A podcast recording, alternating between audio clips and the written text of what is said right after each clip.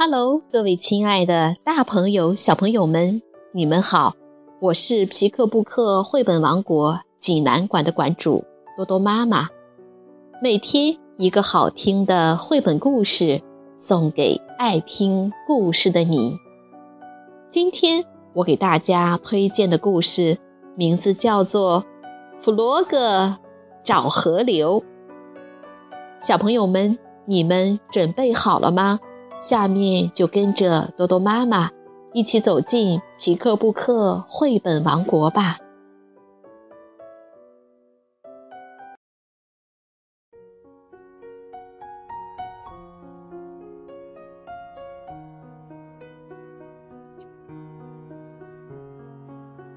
弗洛格找河流，原著荷兰马克思维尔修斯，曾奇。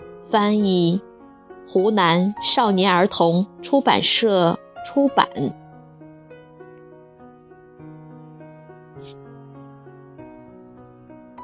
今天天气真好，弗洛格跑了出来。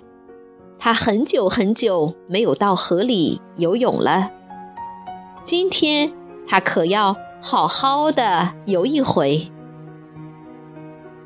可是他跑到河那儿一看，不由得大吃一惊。河里的水几乎全干了，河床上的泥沙都露出来了。这是怎么回事？河里的水到哪儿去了呢？弗洛格决定去找小鸭，也许他知道是怎么回事。他心事重重地走过河床，小鸭家也没有水，房子前面的花全都枯萎了，无精打采地趴在地上。他们肯定好久没有喝过水了，弗洛格难过的想。在房子后面，弗洛格找到了小鸭。小鸭正伤心地坐在泥里，它也不明白这是怎么回事。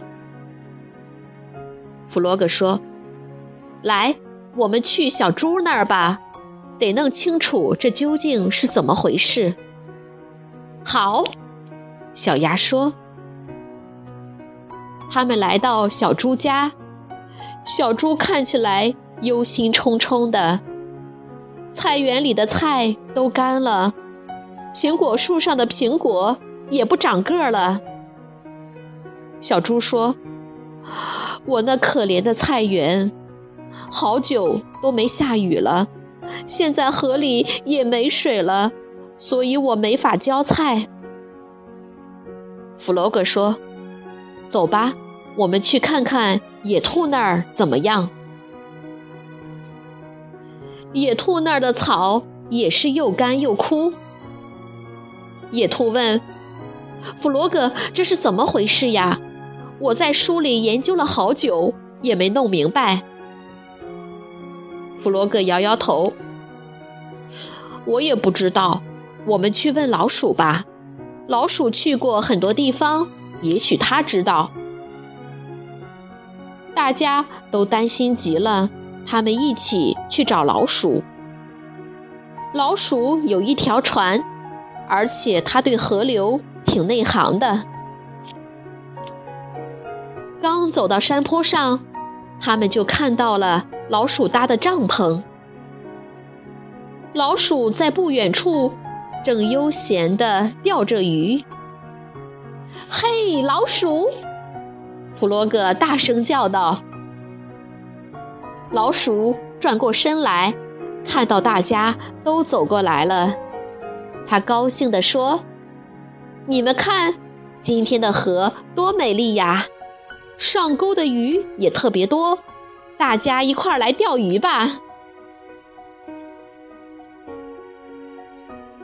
弗洛格有些疑惑：“可是我们那儿的河里的是一点水都没有。”小鸭焦急地说：“我的花全都干死了。”小猪伤心地说：“我的菜也全都渴死了。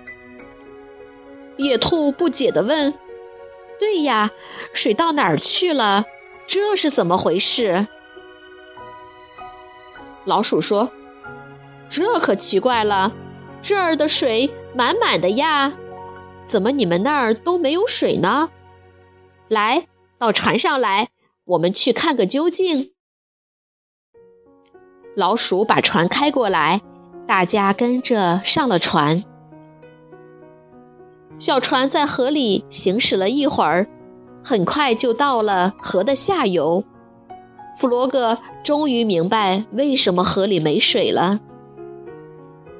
原来有一大堆树枝、石头和泥巴在那里把水堵住了。弗洛格说：“这是个水坝。”就是这个水坝把水截住了。老鼠想了一会儿，说：“是河狸干的，我们得把这个水坝清除掉，不然河水还是没法流到下游去。”野兔说道：“我们站成一排，一个接一个的传递石块和树枝，这样干起来比较快。”于是，大家齐心协力地干起活来，这工作量可不小呢。过了好久，他们总算在水坝上挖出一个洞来。弗罗格高兴地叫道：“我这儿有水流下来了！”渐渐的，洞越来越大，接着一个大树墩被搬开了。哗！水漫过堤坝，冲了出来。太好了，河里的水又开始往下游流了。大家，你看看我，我看看你，都很兴奋。他们今天可是干了一件大事。老鼠问：“要我开船带你们回家吗？”不了，我要先游一会儿泳。小鸭和弗罗格异口同声地说：“河里又有水了，真棒！”他俩跳进水里，开心地游了起来。野兔和小猪上了船，老鼠划着船载着它们顺流而下。弗罗格和小鸭游完泳后，也爬上了船。他们决定去小猪家。大家都没注意到，天上的乌云堆得越来越厚了，天色暗了下来，雷声在云层里轰隆隆地响着。弗罗格感到有雨点落在头上。咦，终于下雨了！我要喝雨水。弗罗格高兴地跳起来，我有个好主意。小猪对大家说：“我今早烤了个蛋糕，我们可以一边喝茶吃蛋糕，一边赏雨。”大家都在小猪家里坐了下来，小猪端来了蛋糕，给每人泡了一杯茶。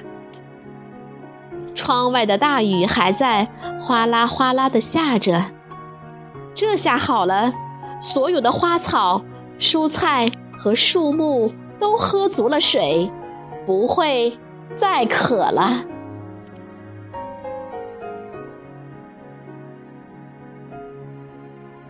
小朋友们，这个故事好听吗？如果有一天，我们的生活中出现了类似于弗洛格。和他的伙伴们突然面临的困境，该怎么办呢？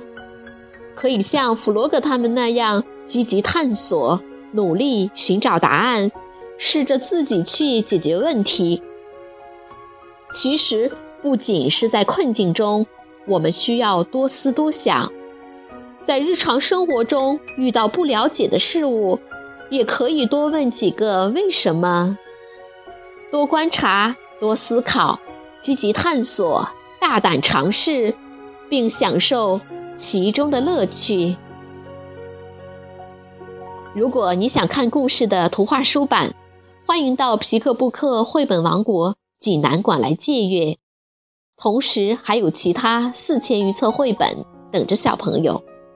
好了，今天的故事就到这儿了，我们明天再见。